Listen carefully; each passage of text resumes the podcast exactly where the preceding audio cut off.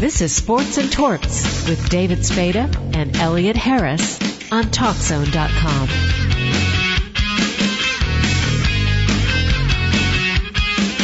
Elliot, I Elliot, I just want to get to something I noticed on the internet yesterday. The Podcast Awards, the People's Choice Podcast Awards, they're having nominations between now and Friday for your favorite podcast. And I know what my favorite podcast is. I do too, and they got a sports category. So all our listeners go to podcastawards.com and nominate sports and torts. Give our uh, website here at talkzone.com on there, and then they're going to pick 10 shows to be finalists for the Podcast of the Year award for sports, and hopefully we end up winning it. We could beat ESPN because that four-letter network has won the last couple there. Some Well, of got, sports a, shows. they got a little money behind them, don't they? So we can vote, vote early and often. Is this like a Chicago uh, election where you the dead people can vote? what happens now is you nominate your favorite show. They go through the nominations and they pick out 10 based upon how many people nominate them. They listen to the show. You got to have eight podcasts bef- between uh, last awards and now, which we have more than eight. And basically, they listen to sound quality, the content, and they decide which are the best ones. And they let the people vote. When they have the voting, 40% goes upon voting, also goes upon their panel, kind of like American Idol Okay, so or and- Dancing with the Stars. as long as we don't have to dance, we're okay. Is anybody we can pay off to do- to get us? Uh, you you can't do that. If you do that, they disqualify you. But Oh. again, get as many people voting as possible, and you can't have like these servers set up to keep pumping them out. what's because that website again? It is the podcastawards.com. P O D C A S T S. P O D C A S T A W A R D S dot com. I sent it to all the beautiful women we've had on the show, and they've got followers, so I know they'll come through. Beautiful. Maybe we'll get Dave on since we're trying to get Howard on to talk about how the show has progressed over the past eight months if he wants to. He's he doesn't want to talk to he us. He waved us off. He's going, "Are you nuts?" Are you nuts? I, don't know what the hell you're that- doing from that's a to week. Hopefully, that's a rhetorical question because we know the answer to it is definitely we are. Otherwise, we wouldn't be here. Exactly. I mean, it's gone a long way, but he likes to be. He doesn't want to be on the mic. He likes to be behind the mic. The man behind, the, scenes. I who makes all him. this thing work with the sound quality and everything we're doing. It's it's a whole different medium here. sound, video, you name it, we do it. I know when, Window washing, we're available. when I first approached you about this, I think you probably had some reservations. Like, okay, what am I getting myself into here? Yeah, definitely. And not- I got myself into this nice little studio with uh, padding on the walls. I'm not sure if that was left over from a, a mental institution or not, or maybe it's just for sound quality, perhaps. I don't know. Didn't Mike North work in there for a while? So that might explain the padded walls. Yeah. Well, not quite sufficient padding for that, perhaps, but it, it works for us, I think. And if, if there's a problem with the sound quality, it's not Dave Olson's fault. I can assure you, it's either me having a cold or whatever this crud in my head is, or you having uh, some malady or something like that. I was Because this is top-notch equipment here. These tin cans are 21st century quality tin cans. and the cameras. And the cameras, you know, Mathew Brady from the Civil War, he used them. They're tested. They're up to standards. So we're good to go. We know what we're doing here. I I, was I wouldn't go that far. I was listening to some of the old shows because I'm taking the old audio from the Barely Legal show and putting videos and I put them on YouTube. I was listening to Deacon Jones interview we did. I sounded like Deacon that day. I had a cold. I was hacking up along. I'm going. Well, that, ah. that's the interesting thing between writing for a living and talking for a living. If your head's full of crud, you can still hit the keyboard. You can be on death's bed and still write. Radio, internet, whatever this stuff is, video, TV, you don't have quite that luxury. They can see, oh, that guy's eyes look really red and bloodshot. Must have had a late night, or he may be sick. And, and if your voice is, "Ah, ah, ah then then you hear that too. There's no way a, to tap dance around that and uh, finesse your way to a smoother broadcast quality type voice if if you don't have it. Let's touch on this whole Walter Payton thing. This book that came out by this renowned, we'll call him renowned journalist from SI. Jeff, Jeff Pearlman. I don't know if you're familiar with Jeff Pearlman or not, but I I know his work, and uh, I know it's going to come as a shock to a lot of people. And I wrote about this today at ElliotHarris.com that it's going to surprise some people that Walter Payton wasn't perfect. He wasn't a saint. He was a human being.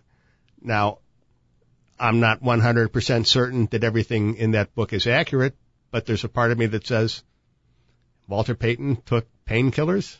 Okay, that that hardly is shocking. Walter Payton may have had extramarital uh, dalliances. Gee, you think? Most athletes have the opportunity of women throwing themselves at athletes or athletes pursuing. And I, you know, who who knows how it all went down. They don't do that with journalists. The women don't throw themselves at Elliot I- Harris. I keep I know wait- they don't throw themselves at me. You know, I keep waiting. Don't don't women throw themselves at lawyers? No. Not even on the mercy of the court. Actually, I did have one do that to me one time You outside. sure you want to talk about this? Your wife my, may be listening. my wife knows about it. I'm outside the courthouse. This girl was stone cold drunk, and she was coming for her DUI case, their violation, and she's screaming outside the Daley Center, "I want an effing attorney." Well, that's you. Aren't you an effing attorney? Exa- And I'm sitting here looking at this girl. I'm going, "Oh my God!" They wouldn't let her in the courthouse. The bailiff grabs me and says, "We're not going to go in front of the judge. She is stone cold drunk. We're doing her a favor." And I said, "Okay, fine. We got her out of there." But again, you never know. But no, women, if you see an attorney, a successful person, a lot of times the same thing with guys with successful women. They throw themselves at them, and basically you just have to say no. Throw the fish back. Yeah. So are all these stories of Payton's lurid behavior? Oh, they're true because I've talked to cops who basically said they would see him speeding down the Oh, to go to his mi- 100 girlfriend 100 miles an hour, right? Yeah, and they said he had the uh certain chemical in the garage and make his car go Nitrous fast. ox- Nitrous oxide. I thought that was laughing gas. No, maybe I don't know if he put that in his car, but he had laughing gas, So your voice sounds like this. right? exactly. I mean, he was using it because he loved to go fast and stuff, and his wife knew it. She said it at the Hall of Fame induction. She was there. The girlfriend was there, but again, And Payton's assistant's job was to make sure that the two women, never met. right, you know, one in the morning, one in the night, you know, just keep them on separate paths.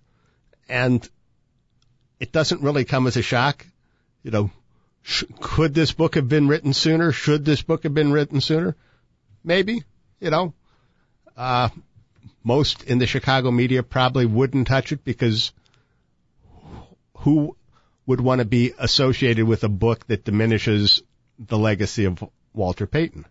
You know, it, it's a lot easier, I think, for somebody outside the market to t- tackle that topic than it is, you know, a guy who's been covering pro football or what have you for all these years in Chicago. You, oh, oh, you're the guy that, uh, you know, bashed Walter Payton. Even if the definition of bashing is basically telling the truth.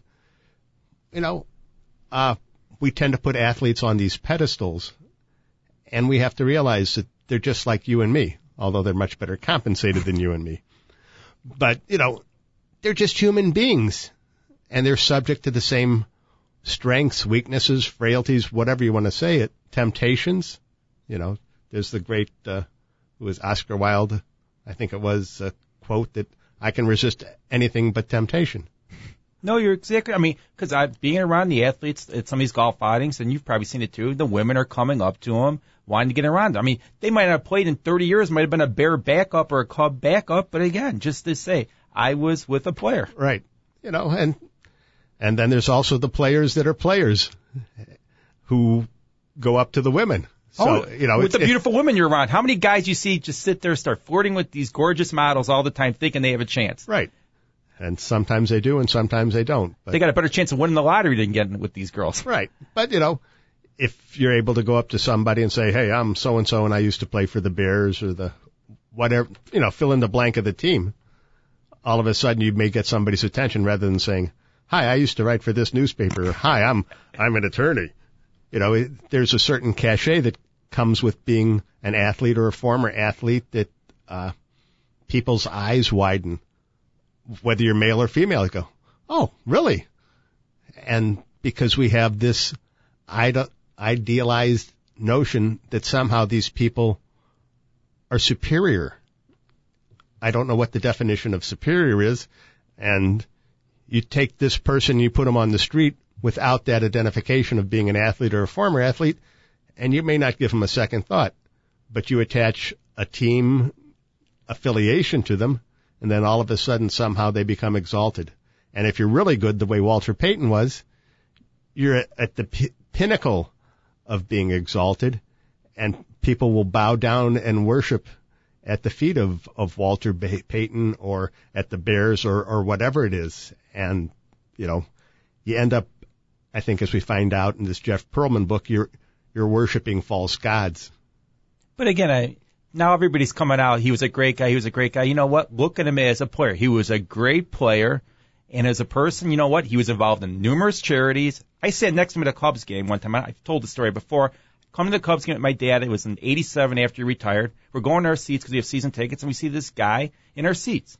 We go, someone's in our seats. It was Walter Payton, his brother Eddie, and, uh, Walter's son Jarrett, and, um, I think Eddie's son. There was four Okay. people in the seats, and we're laughing. We sat next to him the whole game. I sat next to Eddie, and then he switched seats. I sat next to Walter for a couple innings. Walter talked after buy us drinks. Did he goose you? He didn't goose me. He was, Okay. We were laughing. You're one of the few. And but he was a joker. My dad goes, "I'm sorry to see you retire." He goes, "Yeah." You probably said, "Get that old man off the field." And they announced he was at the game in the seventh inning, and all of a sudden there was thousand people around us asking for autographs, and the ushers trying to push people away. He sat there and signed autographs till the end of the game because he knew it was all about the fans and he took care of the fans. Any other athlete or a lot of them would have said, you know what, just get away, leave me alone. But who were his kids there to see? They were there to see the Mets and they wanted to go in the dugout after the game or clubhouse and see uh, Darryl Strawberry and Dwight Gooden, and that's who they were basically Okay. idolizing. Their dad was one of the greatest players of all time, but again, they were thinking about Daryl and Dwight. Right. You know, and Walter Payton was more than a football player. He was a husband, a, a father, and you can make your assessment of how good he was at all that. You know, I think his kids, Jarrett and, and Brittany, turned out pretty good. And whether he gets credit for that or Connie gets credit for that or the housekeeper gets credit for that or grandma gets credit for that, I, I don't know the dynamics of the Payton family. Uh, so I, I But she was with him till the end. I mean, she sat by his side, Connie Payton. Yeah. I don't know if they were divorced or not at the end. I heard somewhere they were divorced, but again, she stood by him until this day. Yeah, I think they weren't divorced, but they, uh, they Separated? Weren't you know, I, I don't think there was a legal separation, or you, you and all your law cronies would have known about that. But you know, that happens in life. People drift apart, and sometimes people, um, look at Governor, former Governor Schwarzenegger. They stay together for a while for certain purposes, and uh, you know, I don't think Connie ever was going to go public and say, you know, Walt, Walter's out there philandering or anything like that. It didn't serve anybody's purpose. No, exactly. I mean, he could put other women could play the game, but she had the name, Right. and she protected that name and knew what that name was worth Right. for not only her husband but also for her kids Right. and the lifestyle. Yeah. You know, you want to be somewhat protective as a parent of your children. And if it means, okay, I'm going to put up with a certain amount of BS from my spouse, you do it. All it- spouses put up with BS from their spouse. not your spouse or my spouse. No, we're we're angels. But again, what I'm going to end up doing is taking. We did a two-hour tribute to Payton a couple years ago. I'm going to put the video and put it up on YouTube. And if people want to see Payton's former teammates talk about him, his kid, his brother, it's going to be up there in the next couple of days. Yeah. I mean, regardless of, of what all is in the book, that doesn't diminish the football player that he was. Exactly. And if you want to see the audio, just go to talkzone.com, barely legal. You can listen to the old two-hour podcast we did. Again, I want to thank our guests, Alex Karras, Vince Dooley, and our other guests I'm not going to thank because who knows where he is. He's probably at the track. Again, thanks for listening to Sports and Torts. I want to thank Dave Olson for his fine work. I'm David Spiel, Elliot Harris. Stay tuned again next week for another great show.